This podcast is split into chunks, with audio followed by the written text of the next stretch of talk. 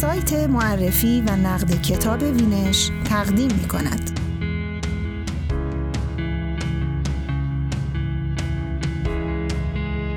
خاور میانه زنی است. نویسنده مقاله گیتی سفرزاده صدای نسیم نجفی درباره کتاب سه دختر هوا نوشته الیف شافاک ترجمه صابر حسینی.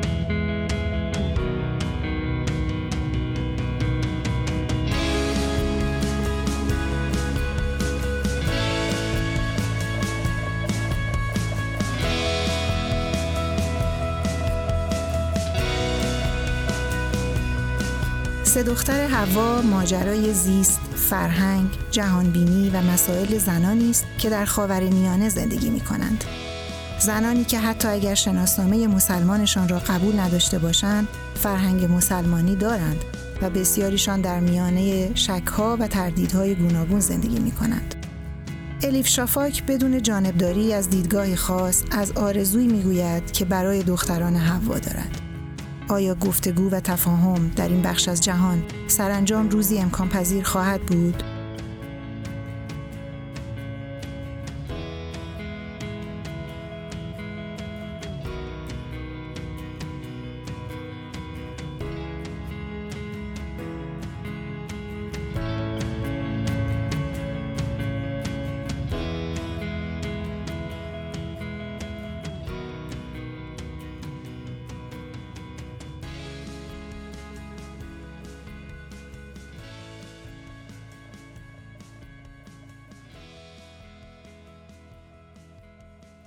شاید بهتر باشد اول از این سوال شروع کنم که چرا بعد از کتاب ملت عشق تب تند شافاک خانی فراگیر شد و اغلب کتاب های این نویسنده با ترجمه ها و چاپ های متعدد بازار کتاب را تسخیر کرد.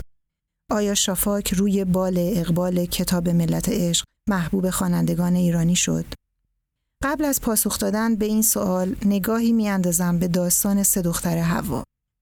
سه دختر هوا داستان سه دختر دانشجوی آکسفورد است. سه دختر از خاور میانه با شناسنامه مسلمان اما با سه جهانبینی متفاوت. یکی معتقد به اسلام، دیگری خدا ناباور و سومی در شک و تردید. چیزی که ما را تا پایان داستان کنجکاو شنیدن ماجرا و دنبال کردن قصه می کند، عکسی است که به طور ناگهانی در ماجرای دزدی کیف پول پری یکی از سه دختر به بیرون پرت می شود. عکس سه دختر در دوران دانشجویی در مقابل کتابخانه دانشگاه آکسفورد همراه با استادشان. چه چیزی باعث شده این عکس بعد از سالها همچنان پنهان در کیف زنی باشد که حالا دارای همسر و فرزند و مشغول به زندگی خانوادگی در ترکیه است. قاعده این است که آدمها در کیف پولشان البته اگر با وجود گوشی های موبایل هنوز این عادت باقی مانده باشد عکس افراد نزدیک خانواده یا در بهترین حالت عکسی از بچگی خودشان را می‌گذارند. این عکس چه بخش پنهانی از زندگی این زن ترک امروزی را برملا می کند یا برعکس کدام بخش زندگیش است که هم می‌خواهد پنهانش نگه دارد و هم در مکان خصوصی ترین عکس ها گذاشته؟ همین چند خط مفید و مختصر نشان می دهد که این داستان مثل بسیاری از داستانهای دیگر شافاک چند موضوع اساسی و مهم را برای جذب خواننده دارد. زن، خاور میانه، سنت و مذهب و وجود عنصر معمایی که میل به کشف و پیگیری را در قصه ایجاد می کند. حتی اگر این موضوع انتخاب نویسندگان دیگری در جهان باشد، بی تردید هیچ کدامشان نمی توانند درباره این مسائل طوری صحبت کنند که تا این اندازه برای خوانندگان ایرانی ملموس و قابل درک باشد. هرچه نباشد کشور دوست و برادر ترکیه هم مشابهات فرهنگی و دینی و سنتی فراوانی با ما دارد و هم بخشی از زندگی سیاسی و اجتماعی ما در این سالها بدجوری با هم تنیده شده است.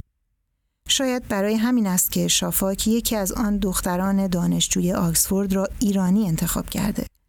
شیرین دختری لایک که همراه خانواده ثروتمندش از ایران مهاجرت کرده. از طرف دیگر دو موضوع مهم را هم نباید از یاد برد. شافاک با چند کیلومتر فاصله از ما دست بازتری برای طرح بسیاری مسائل دارد هرچند بعضی از کتابهای او اینجا هم ممنوع شدهاند و دیگر اینکه شافاک در عین تعلق و آشنایی با این منطقه به لطف مادر دیپلماتش در کشورهای دیگر هم زندگی کرده و با فرهنگ و ادبیات و مسائل آنجا آشناست. برگردیم سر داستان همین کتاب و آنچه که شافاک قصد گفتنش را دارد. انتخاب اسم سه دختر هوا ماجرا را از اول روشن می کند. در این منطقه از جهان که داستان آفرینش از آدم و هوا آغاز می شود، دختران هوا رویکردهای متفاوتی را در پیش گرفتند و این سه دختر به عنوان نمادی از سه تفکر غالب در این منطقه آیا قادر به گفتگو و ایجاد تفاهم هستند؟ جالب اینجاست که طرح چنین ماجرایی یا در حقیقت قرار گرفتن در موقعیتی شبیه یک بازی آزمایشگاهی توسط استادی غربی انجام می شود. استادی که درس مهمش در آکسفورد درباره خداست. پروفسوری که کتابها و کنفرانسهایش بسیار معروف است و دانشجویان معدود و خاصی را برای گذراندن واحدش انتخاب می کند و البته سرنوشت او هم چندان رستگارانه نیست.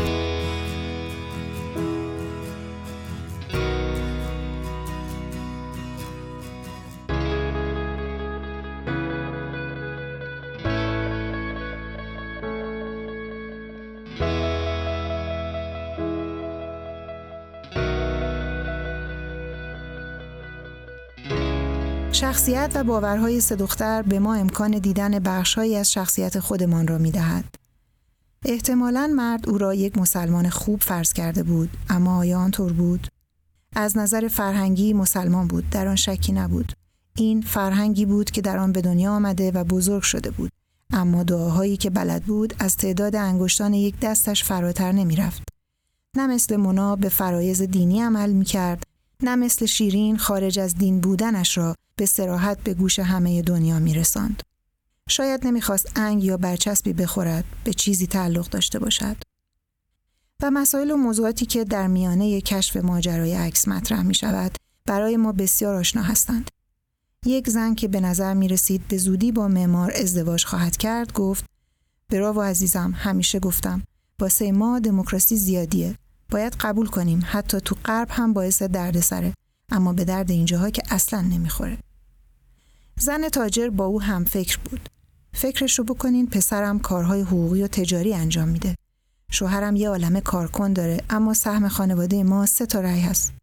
راننده ما پنج تا بچه داره. برادرش تو یک روستای دور افتاده با دو تا زن و ده تا بچه زندگی می‌کنه.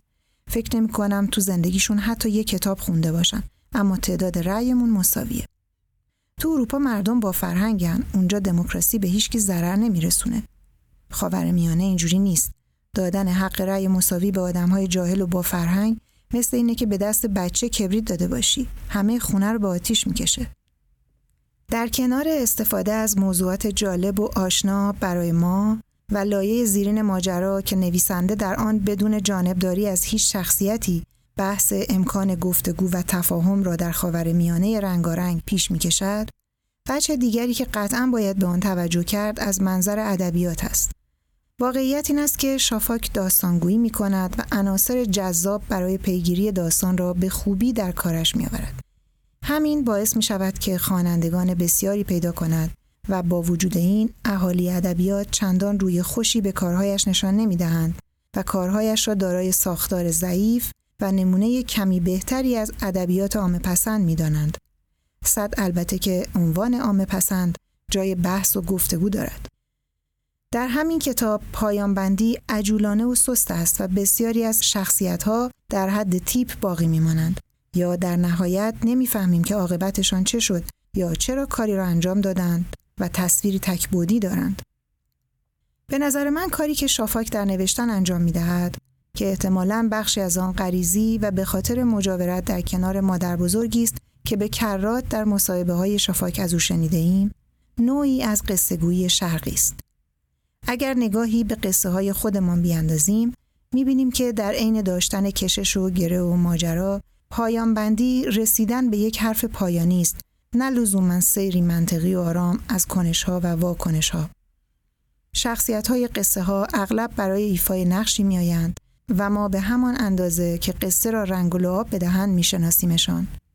قصه ها با معجونی از عشق و نفرت و کشمکش و معما مسهورمان می کنند و برای همین است که تا پایان دنبالشان می کنیم. حالا شافاک از همین قالب و مجون برای نشان دادن دنیای امروز و آدمهای خاورمیانه استفاده کرده. و از این انتخاب چه آگاهانه باشد چه ناآگاهانه نباید انتظار یک ساختار ادبی مثل رمان‌های غربی را داشته باشیم.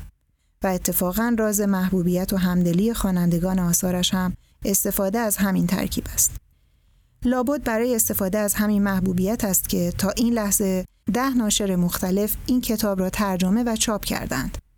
گرچه فرصت بررسی ترجمه همه نمونه ها نبود و البته از دیدن روی جلد بسیاریشان مشخص است که فقط برای سود بردن از بازار محبوبیت شافاک ترجمه و منتشر شدهاند اما نسخه منتشر شده نشر نیماژ از ترجمه خوب و روان صابر حسینی با مقدمه و پاورقی های مناسب و جامعی به قلم خودش برخوردار است.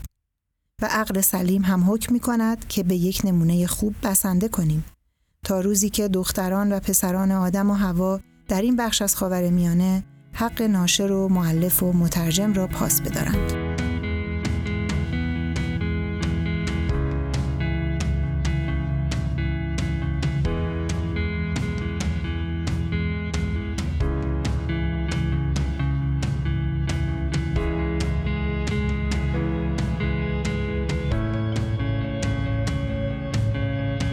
خاور میانه زنی است.